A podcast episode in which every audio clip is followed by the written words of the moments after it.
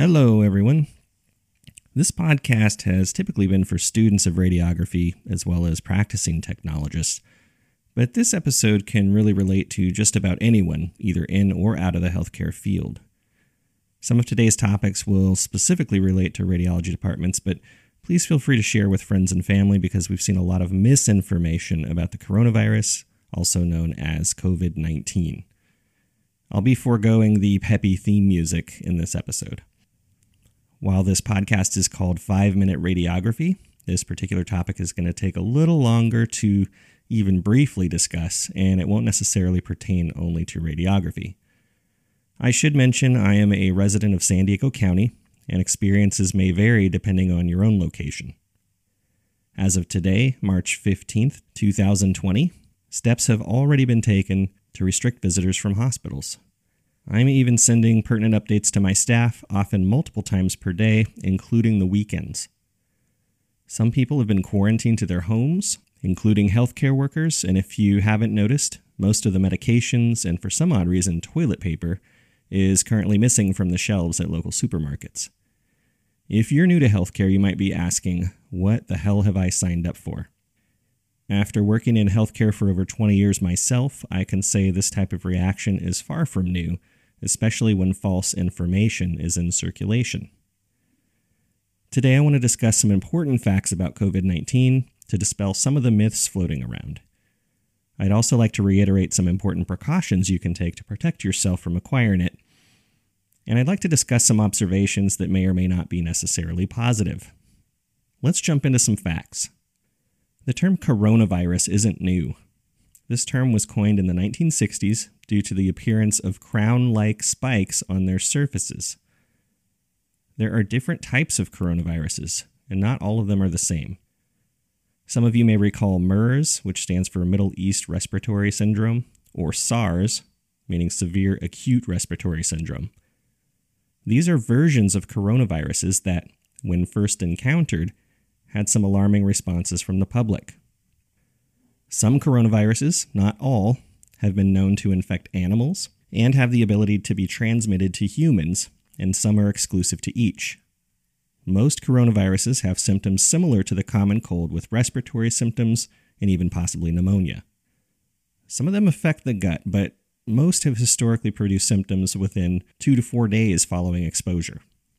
So when we use the term coronavirus, we're usually speaking of human coronavirus types. COVID 19 specifically is what the latest influence is based on, and there are some new things to consider with this one. In late 2019, a previously undiscovered virus was infecting people in Wuhan, Hubei province of China, and it was being called SARS CoV 2. And the disease it caused was termed Coronavirus Disease 2019, abbreviated COVID 19.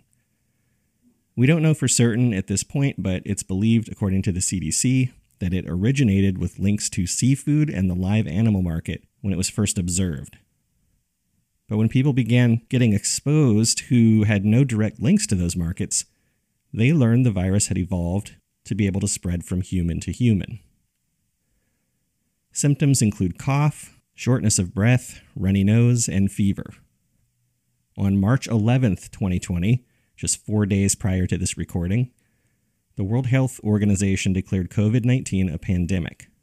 This is significant because it's the first time a pandemic had been declared as a result of the emergence of a new coronavirus.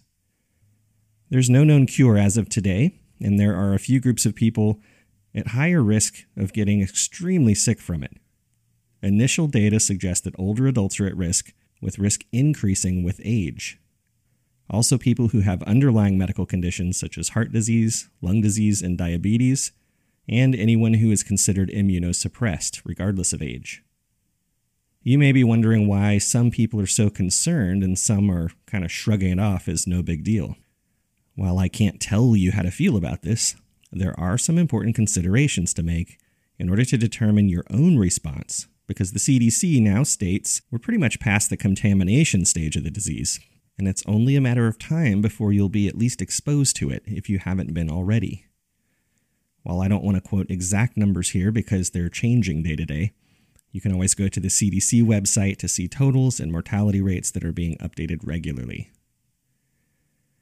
I'd like to start with a few reasons here that we should at least have a little bit of respect for COVID 19. First, uh, it's new. We have not encountered this virus before, and from what we're seeing, it's highly contagious. Okay, well, that doesn't sound too scary, except for when we've encountered other infectious agents in recent years, such as SARS, H1N1, and Ebola. We were aware of how those are transmitted prior to being affected by them and previous response systems had been in place for them. And we also had data allowing us to take precautions that would highly predict our ability to prevent illnesses based on them. Today, with COVID 19, we're simply gathering data as we face it. There's a measure of uncertainty until, unfortunately, we encounter it enough to collect significant data.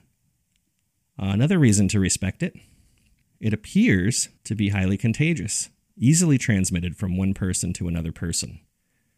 We're also learning that it can stay alive on some surfaces for up to three days. Some studies, yet to be verified, have suggested that it can stay alive on metal and plastic surfaces specifically for up to nine days. The current statistics for mortality rate are fairly high compared to this year's flu season. Now, this information really needs to be put in perspective, though.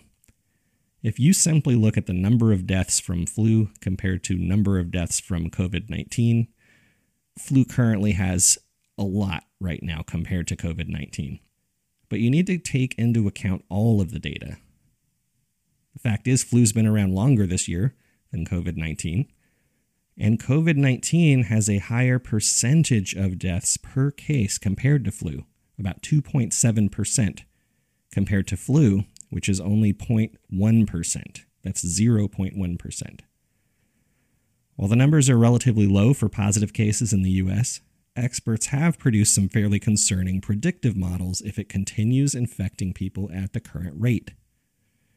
COVID 19, as of yesterday, has doubled in the number of positive tests in the last three days in the United States.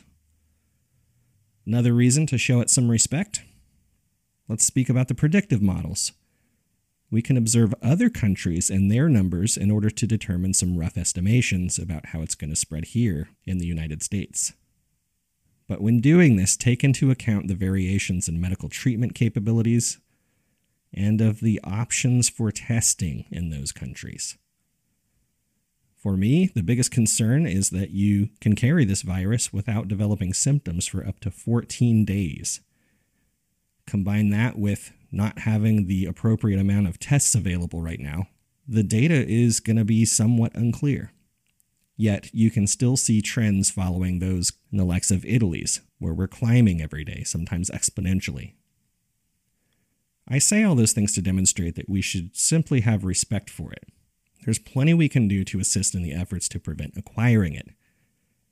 The CDC recommends the following, which I'm sure you're familiar with right now, but it's still worth mentioning here you can wash your hands.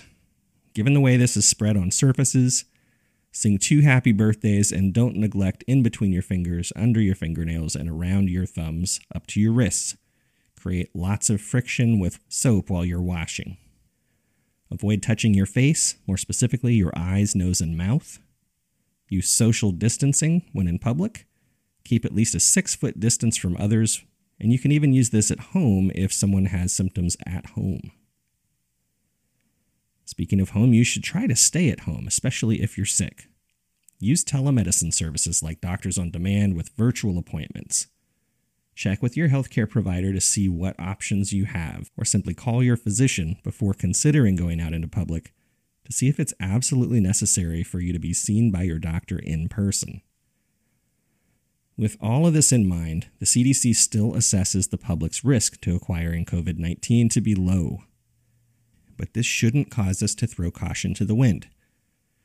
I've seen a lot of people say, I'm not in a high risk category, so why should I care? Or this is fake news. Or it's just a cold, why are people freaking out? Well, as a person working in healthcare, I can speak to some of these. Right now, the supply of N95 respirators, which are the recommended mask for protection for healthcare workers, are in very low supply. As the number of cases rise across the country, there's legitimate concern for manufacturers of these masks to be able to keep up with the demand.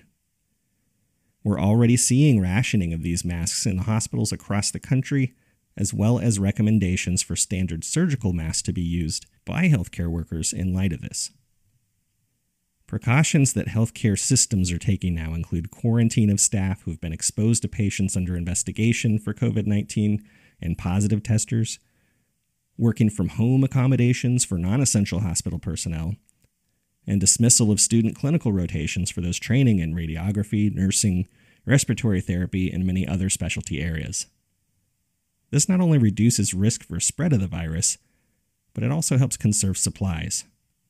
I know it may seem unfair to students, and my teacher's mind thinks what a great opportunity this is for students to practice infection control guidelines.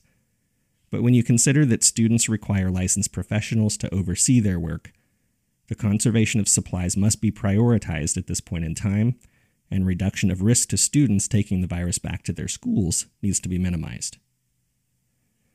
In California, we've limited the number of public gatherings, we've canceled schools, sporting events, community events, and many other forms of public gatherings. It makes no sense to me to see social media pictures of people gathering in bars with zero regard to these established precautions. It truly saddens me to see people using this as propaganda for the political climate and justifying their position on government control of things, simply ignoring these recommendations. Consider the fact if predictive models pan out and we're already seeing them do that. Hospital beds are going to be full of sick patients. Now, without COVID 19 going on, they already are. So just imagine the number of regular reasons for hospitalizations to occur, such as car accidents or various forms of trauma, cancer treatment, other numerous illnesses, and not to mention, it's still flu season. People are still going to need health care from hospitals that are already bursting at the seams without added COVID 19 stress. It's my personal opinion that throwing caution to the wind and failing to observe the recommended precautions is purely selfish. If you're hospitalized for this, and it was because you refused to observe these precautions, you are likely preventing someone else from having a hospital bed, someone that really needs it. Or perhaps someone else was careless and chose not to observe these precautions. They may have prevented you from being able to have the treatment you need. So just take those things into consideration. This might sound like an extreme point of view, but it's where we're at right now. We have to think about these things today so that we don't end up in this position tomorrow. That is the predicted model position. Right now, we're following the predicted trends. We need to do something to what we call flatten the curve. Eventually, if things continue to get worse, and I mean far worse, We'll be playing the game of choosing who gets treatment and who doesn't. Those discussions are already happening, though nobody likes to talk openly about it, so I can only continue to urge everyone to take this seriously. I want to reiterate that I'm not telling you this to scare anyone or to be doom and gloom, but I do hope you have a respect for the situation and start to think of the impact of your decisions, not only for how they affect you, but those around you in your homes and in your communities. Keep in mind that as a healthcare leader, I'm partially responsible for some element of contingency planning. For me, in my particular role, it's staffing our healthcare systems. So, yes, worst case scenarios are being thought out. If all of these precautions are followed and people avoid being out in public, and we actually do slow the progress of this virus, the people who believe this isn't really something to be concerned about may just be able to say, See, you were worried for nothing. Well, I hope that's the case. I would much prefer that over the alternative of being able to say, I was right, and back up the data already collected when it could have possibly been prevented. The World Health Organization doesn't just willy nilly declare pandemics every week. Data and science across multiple countries have declared there's enough reason to be concerned and have provided methods for prevention or at least for lowering your risk for acquiring COVID 19. Let's be responsible and treat this conservatively. As of today, March 15th, 2020, the data we're receiving for the cases in the US are underestimating the actual occurrences. This is because testing is simply not available for everyone exhibiting symptoms. And not to get too political here, but all of this is occurring after the US declined the provision and usage of tests developed by the World Health Organization back in January in favor of tasking the CDC to develop its own testing measure. And I should note that testing measure has had some early manufacturing defects that caused many of the initial tests to come back inconclusive. All of this is according to Dr. Anthony Fauci of the National Center of Allergies and Infectious Diseases. I will link to that article in my show notes. I still teach adjunct for San Diego Mesa College's radiography program. And I know at the healthcare organization I work for full time, the students have been sent home. I'm linking to several things in my show notes, but I'd like anyone listening to this to consider reading up on at least the link that says Coronavirus Statistics and Research. For my students, specifically the section that mentions flattening the curve. In Canvas, students, please send me your thoughts about how you can flatten the curve in addition to the steps that you're taking right now. Thank you, everyone, so much for listening. I'm happy to answer any questions you might have, but I can't promise I'll be able to answer them very speedily right now as I'm basically working 24 7. That's why I've linked to some resources for you, but keep in mind, these need to be updated daily, and some of the info I've discussed here even may be outdated depending on when you listen to this. And just one last note to healthcare workers out there please, please be diligent in your infection control practices. And thank you so much for all you do for your patients and your communities.